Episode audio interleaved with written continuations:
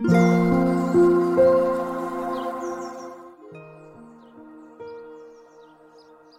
界ねねこ歩き。こんにちは。世界ねねこ歩きのねねこと申します。この番組では、旅好きの世界遺産検定マイスター兼認定講師のねねこが、大好きな地元の世界遺産、京都を中心に、国内、海外へ実際に行き、歩いて感じたことや、現地の様々な情報をお伝えします。はい、皆さん、お元気でいらっしゃいますか？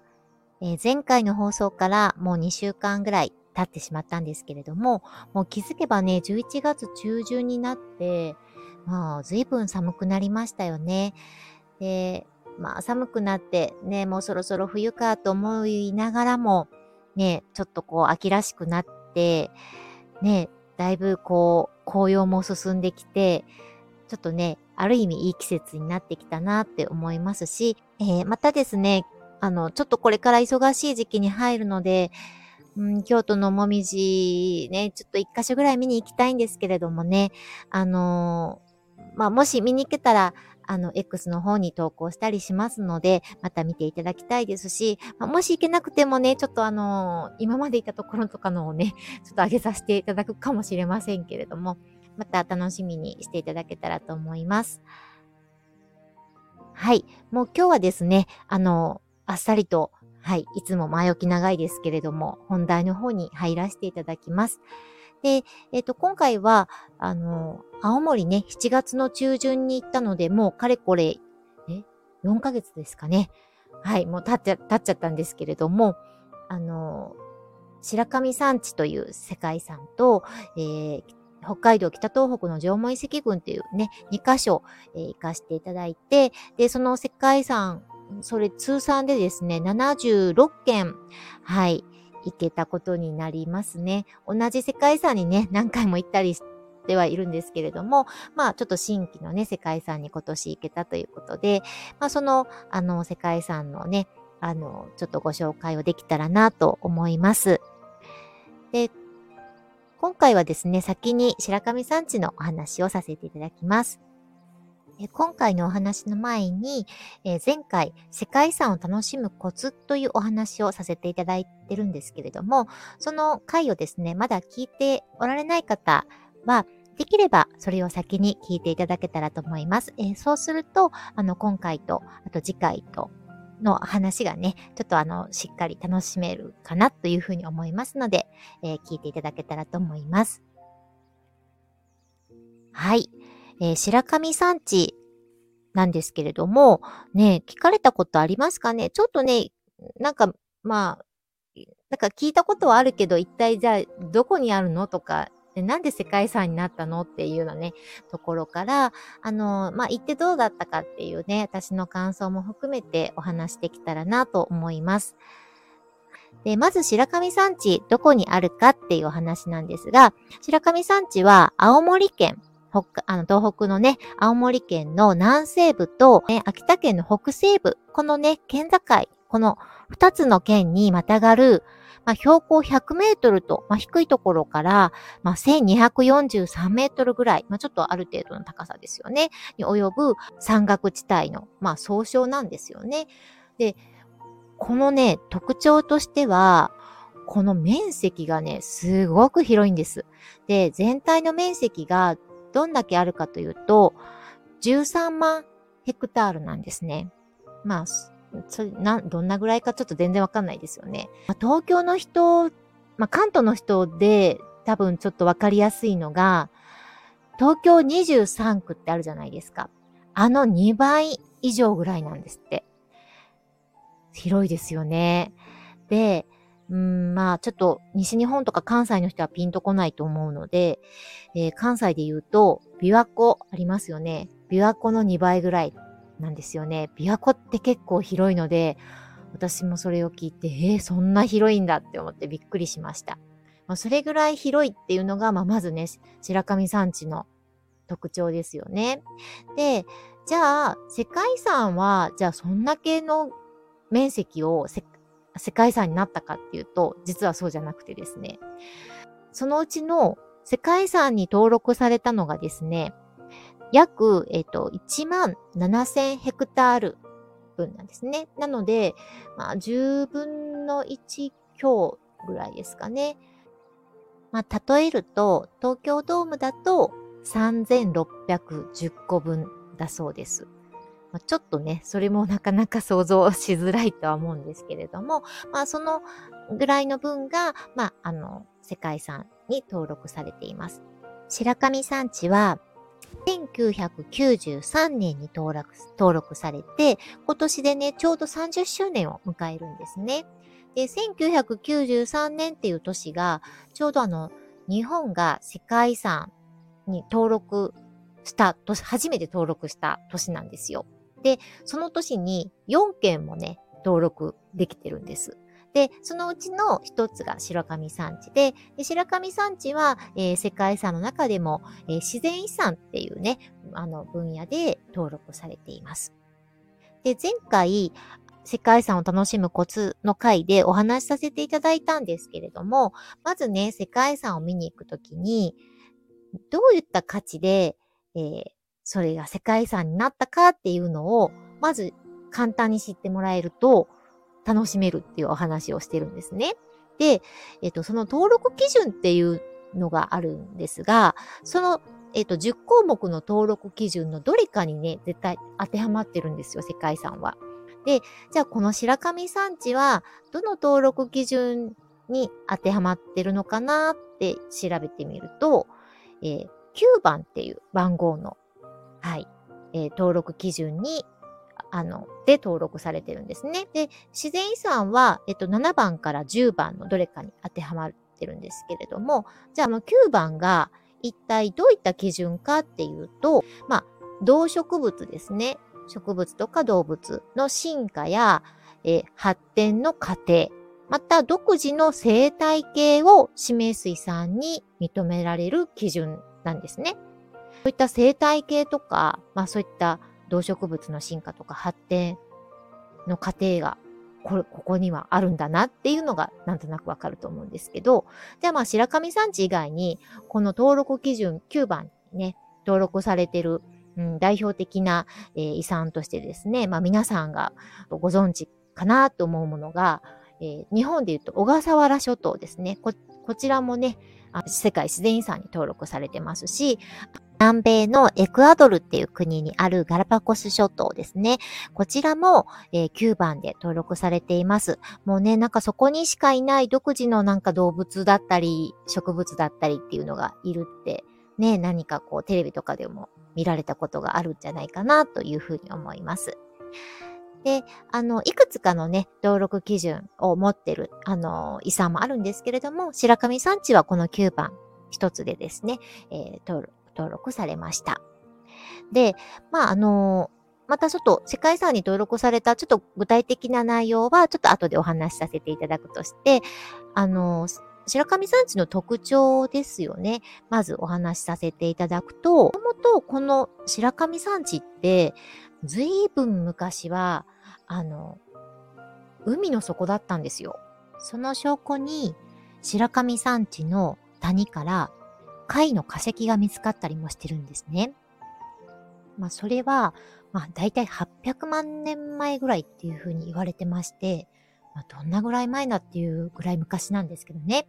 で、その頃、この海底火山から、こ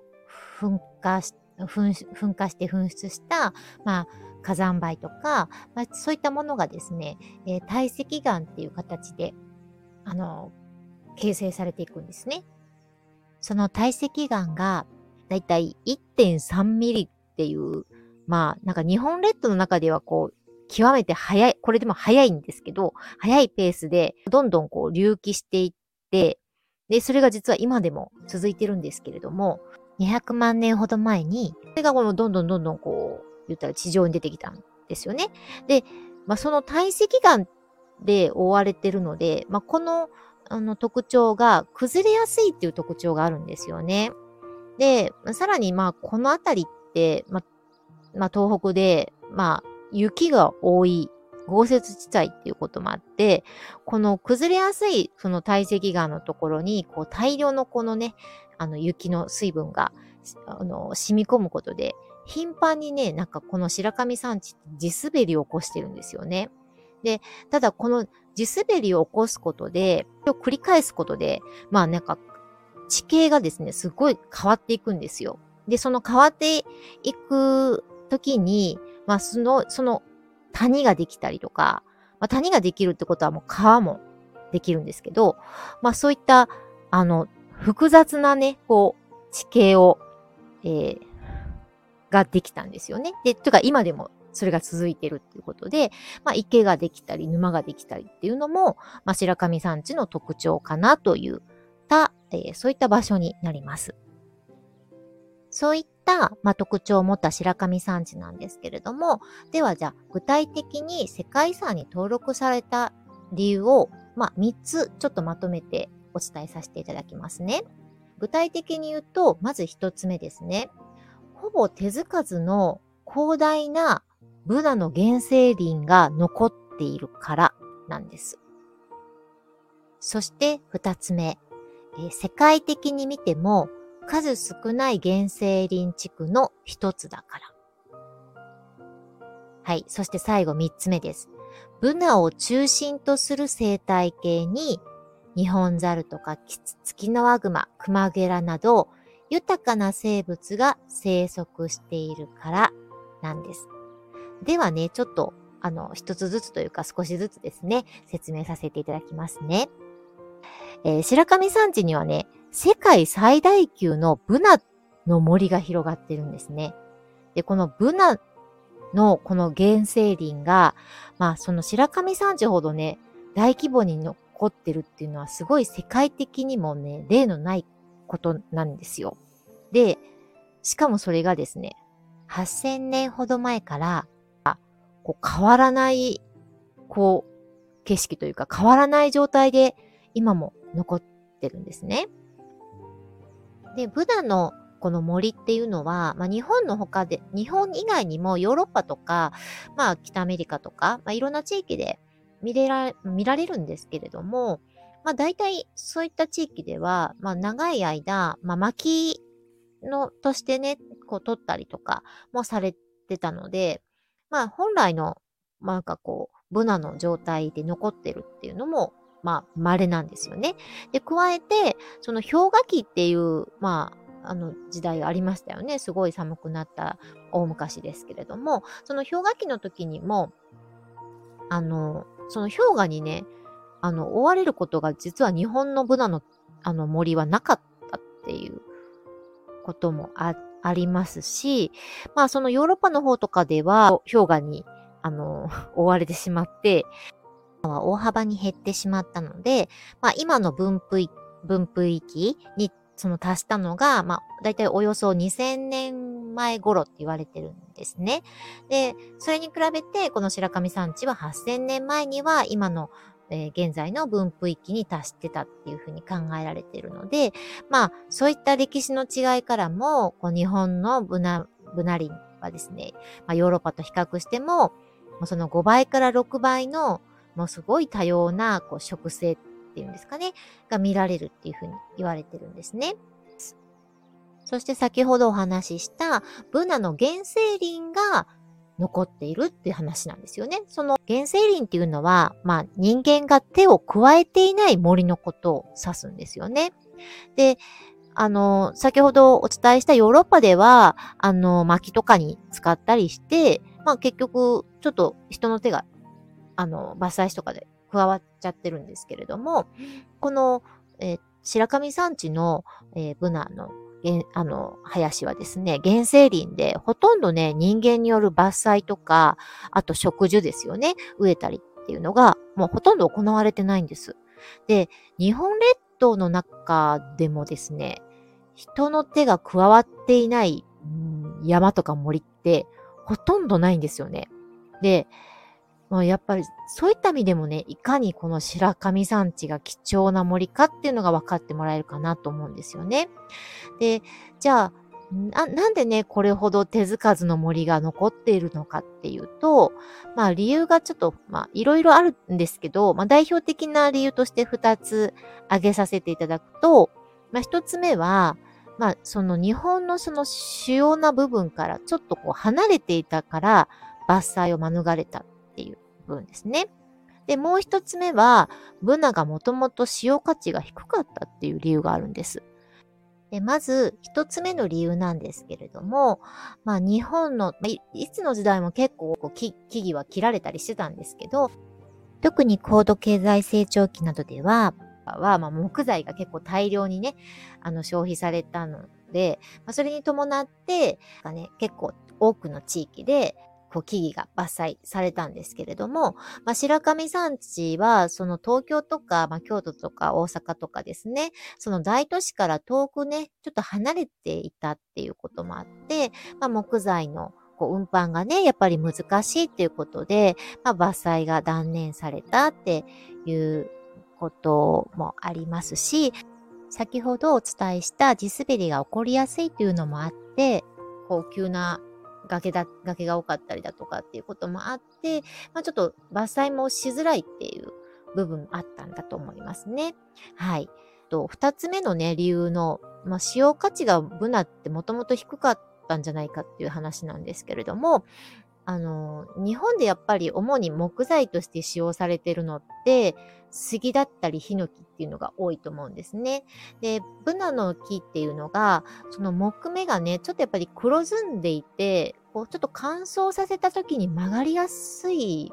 ようなんですね。まあそのため、まあ木材として、こうちょっと使用価値がちょっと低かったのかなっていうのがあります。で、ブナの、ブナをね、漢字で書くと、あの、木片になしって書くんですよね。まあそういった意味でも、まあ木がないっていうことから、まあちょっと木材としてはですね、ちょっとこう、あまりこう、うん、ね、ちょっと加工してっていう使用価値は、えー、低かったんじゃないかなっていうことが言えるかなと思います。ただですね、その、じゃあ、ブナ、なんか、なんか一言で言うと、ブナを今結構ディスってしまったような感じですよね。なんかブナって別に大した木じゃないんじゃないのみたいなね、感じに聞こえちゃったかもしれないので、ね、ブナってすごいいい働きをしてくれる、とってもいい木だっていうことをね、はい、お伝えさせていただきます。では、ブナのすごいところ4つお伝えさせてもらいますね。まず1つ目です。えー、ブナは水をたっぷり蓄えることができるんですね。で、ブナっていう木はですね、非常に高いあの保水力を持ってるっていうふうに言われています。で、木の上に行くほど枝が広がっていて、あの、まあ、広葉樹なんでね、雨をこう広く受け止めて、根元にこう集まるようになってる、そういった仕組みがあるんですね。で、落葉樹なので、あの、葉っぱがね、結構たくさんすぐ落ちるんですよね。で、落ちた葉っぱも、こう、層になっていくんですよ。で、その層、あの、葉っぱの、葉っぱと葉っぱの間にも、こう、水分が溜まっていって、まあ、それがすごくこう、腐葉土になるんですよね。いい腐葉土ができるんですけれども、あの、まあ、なんか、ミルフィーユ状態なるんですよね。まあ、ミルフィーユって、ああいうね、あの、お菓子ありますよね。私好きなんですけど、あの、ミルフィーユってフランス語で、えー、ミルが千枚のとか千枚ですね。数の千枚。そして、あの、フィーユが葉っぱって意味なので、千あ千枚の葉っぱっていうふうに言われるぐらい、こう、いくつものこの葉っぱが重なったような状態をね、指してるんですけれども、まあ、もうまさしくそんな状態で、その葉っぱと葉っぱの間にすごく水分もね、たくさん、あの、蓄えられますし、あの、ブナの木も結構こう、枝が、枝が折れたりとか、あの、木が倒れたりするんですけども、そこからまた、あの、水分が蓄えられたりもしますので、あの、この保水力がですね、あの、年間8トンもの水をですね、根元に蓄えることができるっていうふうに言われていまして、まあ、多くのね、まあ、あの、生物が、生き物がですね、あの、動植物がブナのね、作り出す、こういった豊かなね、水の恩恵を受けているんです。で、まあ、このことからね、このブナは、こう、耳鳥のダムって言われたり、天然の水亀って呼ばれたりね。で、まあ、ヨーロッパでは森の聖母って呼ばれたり、そんな木なんですよね。はい。では、えー、二つ目です。えー、洪水などを軽減してくれる働きがあるんですね。まあ、あの、ブナの木はですね、こうやってたくさん水をこう吸収することで、まあ、その、うんと、広葉樹こうしっかりこう根根を張るんですと。根根と根がこうつながって、針葉樹よ、針葉樹とかって結構倒れやすいんですけど、しっかり根を張るので、あの、ブナの木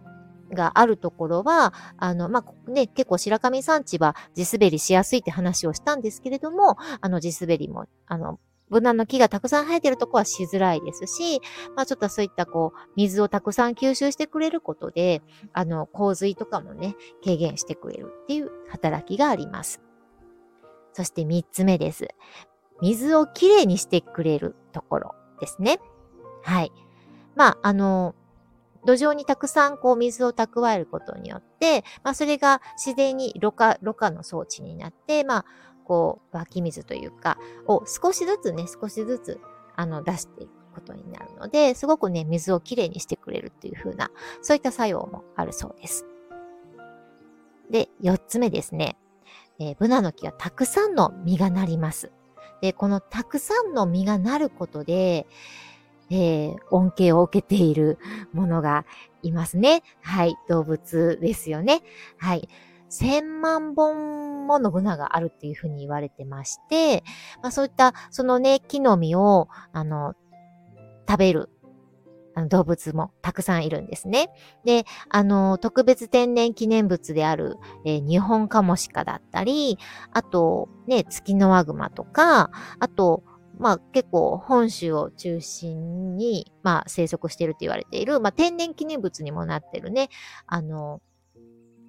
キツツキのね、あの、幻のキツツキとかも言われてるんですけど、キツツキの種類で、まあクマゲラっていう、はい、あの、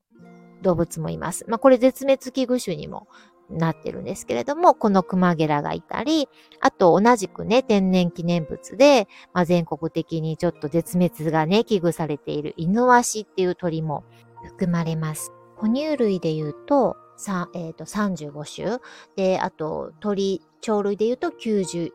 種。で、まあ、昆虫類でいうと約2200種というね、もう、もう多種多様な動物が生息しています。で、また動物だけじゃなくて、先ほどね、お伝えした水分をね、たくさん、あの、蓄えたり、水をきれいにしてくれたりっていうこともあって、あの、植物もね、たくさんいろんなものが生えてます。固有種の青森マンテマだったり、準固有種の小型イチゴつなぎっていうのは、まあ現在もね、進化の途上にあるっていうふうに言われて、まあそういった植物進化のこうプロセスを解明する上でも貴重なね、あの種だったり、そういったね、あの植物もありまして、まあ、こういったあの多種多様なあの動植物が生息することから、まあ、動植物のサンクチュアリ、まあ、聖域ですね、とも呼ばれてるんですね。はい。まあ、このようにですね、ちょっとこう、白神山地のね、まあ、その価値というか、世界遺産の価値をちょっとお話しさせていただいたんですけれども、じゃあこの白神山地ね、えー、私はじゃあどこを訪れて、で、ね、どんな体験をして、まあどう感じたかっていう話をね、ちょっとあの、簡単にお話しさせていただきます。で、えっと、この白神山地なんですけれども、先ほど、まあ、世界遺産に登録された部分が、まあ、1万7000ヘクタールぐらいあるっていう話をしたんですが、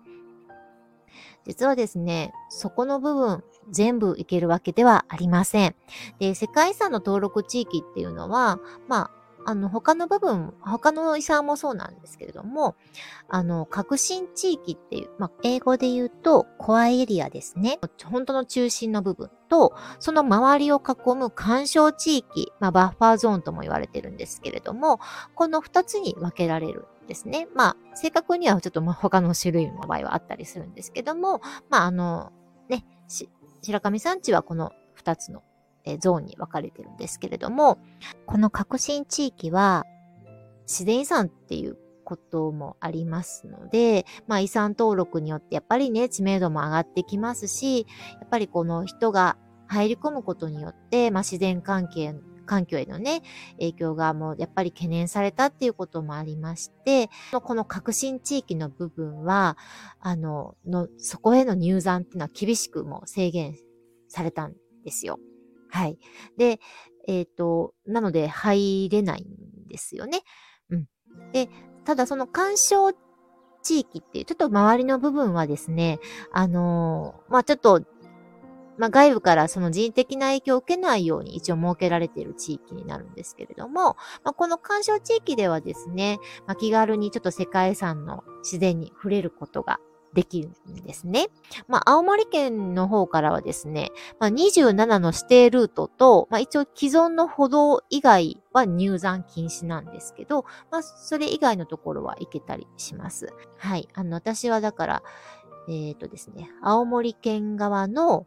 えー、一応世界遺産に登録されている地域には入れたんですね。はい。で、えっ、ー、と、ただまあその革新地域は絶対いけないので、そのバッファーゾーンって言われてるところから世界遺産を楽しむことができました。じゃあまずはね、白神山地のビジターセンターに行きました。で、あのー、前回の世界遺産を楽しむコツという回でもお伝えしてたんですけれども、こういったビジターセンターとかがね、あの、世界遺産にはあったりしますので、まあ必ずあるわけではないんですけれども、あるところは結構多いので、まあできるだけね、そういったところにまず足を運んでいただいて、軽くでもいいので、なんか情報を、あの、知った方がより世界遺産楽しめますのでね、こういったところがあるときは少し、あの、短時間でも足を運んでいただけるといいかなと思います。私もね、このセンターに、ビジターセンターに訪れて、で、まあ、いろいろ説明書きとかもあるんですけど、映像体験ホールっていうのがあったんですよ。で、あの、デジタルプロジェクターによって、こう、いろんな、こう、なんですかね、えー、白神山地のこう四季とか、あと、えっと、コアエリアの部分って見れないし入れないじゃないですか。そう、こう見れない映像ん実際自分が行けないようなところの映像を、あの、撮っていただいてたので、すごく綺麗なね、あの、白神山地の映像が見れてよかったなと思います。で、そのビジターセンターによってからですね、えいよいよ向かったのが、アクアグリーンビレッジアンモンっていう場所に行きました。で、そこがどこかというと、一応こちらがですね、世界遺産登録地域のブナリンの散策道っていうのがあるんですけど、あと、あの、安門の滝の渓谷ルートの出発地点になってるんですね。で、えっと、私もちょっと車でヨギーさんが、えっと、行ってくださったので、ちょっと詳しいことが分かってないんですけど、ちゃんとなんかゲートが開く時間があってですね、その、時間帯に、えー、入って出ないといけないっていう、まあ、いろんなルールがあったりします。で、この、あのー、アクアグリーンビレッジアンモンっていう場所はですね、あのー、ちゃんとこうセンターハウスがあって観光案内所とかもあるので、まあ、そこでガイドさんの手配を行ったり、まあ、あの、散策ルートを詳しく案内してもらったり、地図いただいたり、あと売店とかお風呂、休憩所があるセンターハウスとか、あと、えー、こちら私もちょっと行けてないんですけど、コテージとかキャンプサイトなどの宿泊エリアもあったりするようですので、はい。あのー、まずはね、ここが出発点になります。で、ここにまず行っていただいて、まあ、基本的にはそこで、まあ、車を止める。一応バスもあるみたいですね。安門行きのバスもあるみたいなんですけれども、はい。またちょっと時間とかはね、ホームページで見てもらったらいいかなと思います。で、えー、いよいよということで、この暗門から、えー、軽くですね、散策しました。あとね、雨上がりだったので、かるんでたんですよ。で、まあ、ぬかるんでたのに、というか私自身やっぱりその白神山地は訪れたかったんですが、しっかりこの山を散策するっていうイメージがなくて、あの、全然ね、あの、山登りの格好でも何でもない、普通のサンダルしか持っていかなかった、あの、履いていかなかったんで、うん、スニーカーもなければっていう ちょっと本当にダメな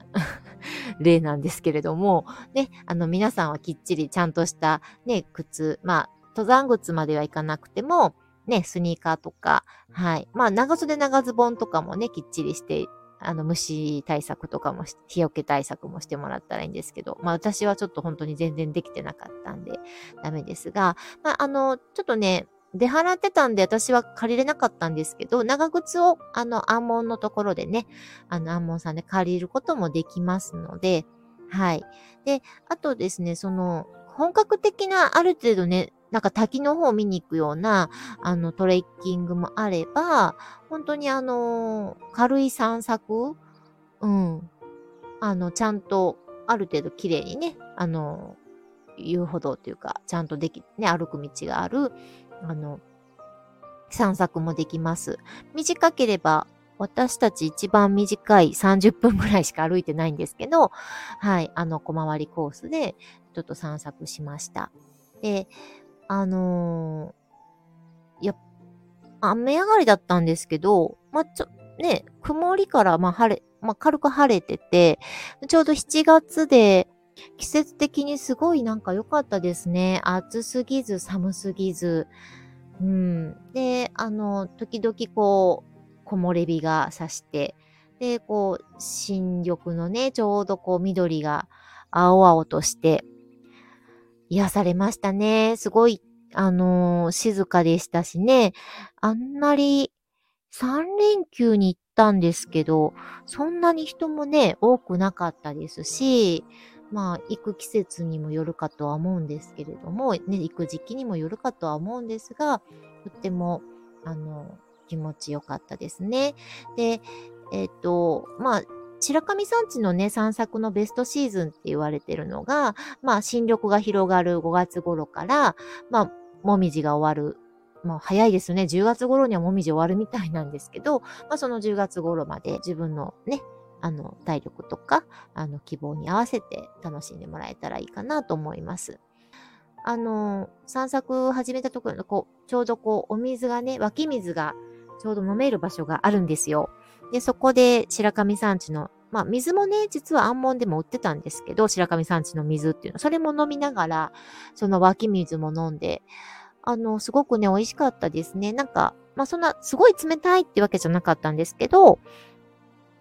なんか、あの、軟水だなってすごい感じましたね。私、香水がちょっと苦手なので、軟水で、あの、すごく優しい水だなと思いましたし、うん、あの、白神山地を歩いていて、すごくなんか、うん、楽しいっていうか、良かったなって思ったのが、あの、足元ですよね。ぬかるんでたとか、まあ、ちょっとぬかるんではいたんですけど、雨上がりで。私、サンダルだったから余計感じたような気がするんですけど、あの、腐葉土の感触がね、あの良かったなって思います。なんかね、やっぱり、先ほどお伝えした水をたっぷりね、ミルヒーユで蓄えてるっていうこともあって、ふかふかしてね、柔らかいんですよ。歩き心地がいいなって思いました。なんかやっぱりそこが他の山と違うなって、なんか感じましたね。うん、なんかスポンジみたいな感じですね。うん、なのでこう、ふわふわふわふわとしてるね、感じで、なんかすごくマイナスイオンをね、たっぷり浴びれて、とっても癒されましたね。で、同じ年に屋久島が世界遺産に登録されてるんですけれども、で屋久島と比べたらというか、屋久島はお仕事で一回、行くことは一回できたんですけれども、まあ、実はまあいろいろあって、もう本当に行って、もう帰ってきただけみたいな感じだったので、あの、屋久島はちょっと体験できてないんですけれども、まあ、屋久島は縄文杉を見に行くにしても、その、えっと、白谷雲水峡でしたかね。ちょっともののけ姫の、あの、森みたいなところですよね。に行くにしても、ある程度ね、歩かないといけないとかね、あの、ちょっと体力的に結構難しい、厳しいところがあったりすると思うんですけれども、まあ、白神山地は、あの、で、その体力にちょっと自信がないよっていう人も、まあ気軽に、ちょっと、あの、世界遺産楽しみ、楽しみに行けるというかね、じゃないかなって思いました。私自身が、まあ、ちょっと登山とか、そんな、まあ、なんかやりたいなと思うんですけど、あまり体力もないですし、登山あまりできないんですけれども、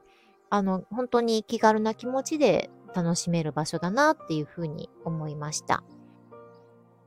またですね、えー、前回の世界遺産を楽しむコツでもお話しさせていただいたんですけれども、うん、なんかこう想像力をこういろいろかき立てることで世界遺産より楽しくなるっていう話をね、そこでしてるんですが、あの、ちょうど8000年前って、あの、縄文人がいた時代なんですよね。で、その頃からこのブナの森は変わっていないっていうこともあって、まあ、ね、このブナの森をこう見ながらですね、散策しながら、あ、縄文人、縄文の人たちも同じこういう景色を見てたのかなって思うと、すごくなんか感慨深いっていうかね、あの、なんかロマン溢れるなって、すごくなんかちょっとそういったね、こう、ことを想像しながら歩いていくのもすごく楽しかったですね。まあ、次回のお話で、そういったお話もね、ちょっとさせていただけたらと思うんですけれども、まあ、そういったことをこう想像しながら、あの、散策するのも、えー、楽しかったり感動するんじゃないかなと思います。で、あの、今回ですね、あのー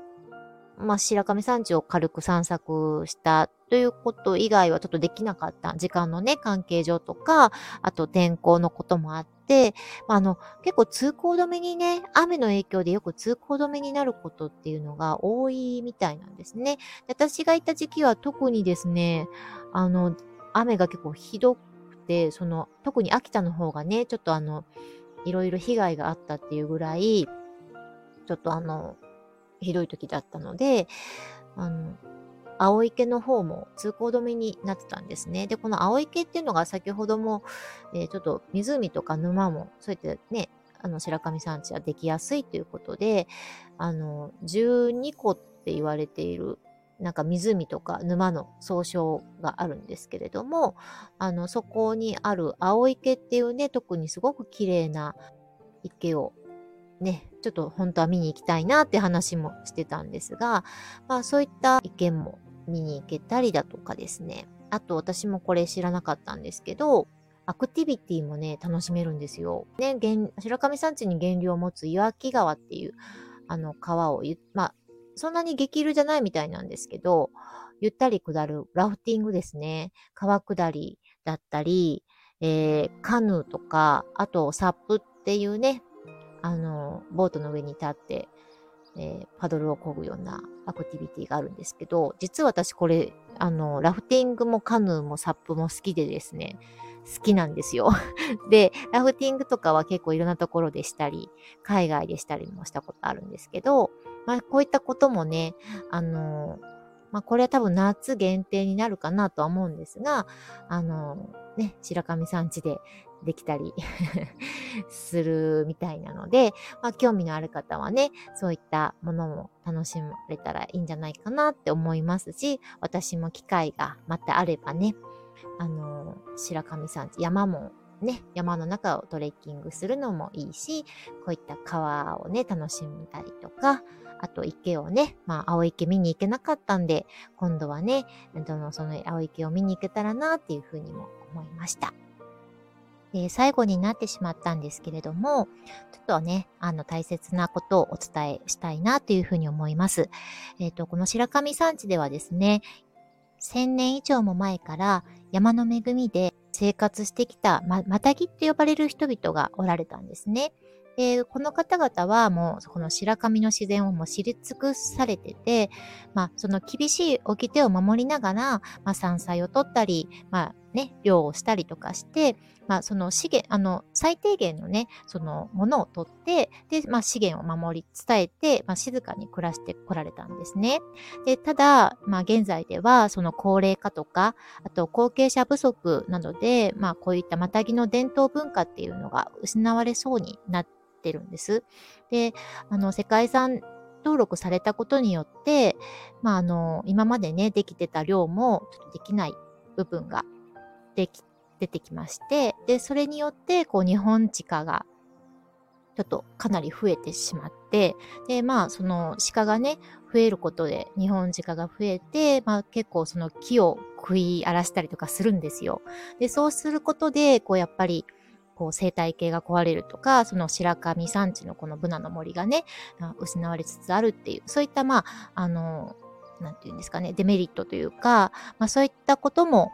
うん、ありまして、やっぱりまあ、世界遺産に登録されたけれども、すべてがね、全部いいっていうわけでもないというか、まあそういった部分もあったりします。で、このまたぎの方々が行われているトレ、まあ、ガイドさんとしてね、え、トレッキングツアーをされてたりだとか、えー、そのまたぎの文化をね、こう伝えるような、そういった体験ができたりもするようなので、で、私の、えっ、と、実家もちょっと田舎に引っ越しまして、で、父親も、えー、それもあって、あの、鹿とかね、イノシシとか実は、まあ、あの、漁もしてるんですけれども、はい。あのまた次回ね、私が、えー、もし白神山地に行けたら、そういったまたぎの方と、なんか直接お話できたらなっていうふうにも、はい、思いました。で今回の白神山地もなんですが、まあ、それ以外の自然も含めて、まあ、今後ね、自然と人間が、こう、うまく共存していくためには、まあ、こういった自然と人間の共存にこう欠かせない多くの知恵を、こう、代々受け継いでこられた、そういったまたぎの方の、あの、知恵ってすごくもうお金では買えないね、大事な価値だと思うんですね。まあそういった、あの、方々の知恵を、まあ次の世代にもね、受け継いでいってほしいなっていうふうにも思いますし、私もそういったあの知恵とかをね、知っていけたらなというふうに思いました。はい、えー、長々とお話ししてしまいましたけれども、いかがでしたでしょうか？私もまたゆっくりね、伺いたいなと思った世界遺産ですし、あの、山好きの方もそうでない方もね、あの、もし今回の、えー、放送で白神山地に、えー、興味を持たれた方がおられましたら、まあ、ぜひね、また足を運んでいただけたらなというふうに思います。今回のですね、あの、感想もで、感想もですが、あの、質問だったり、今、いろんなご意見、はい、また、え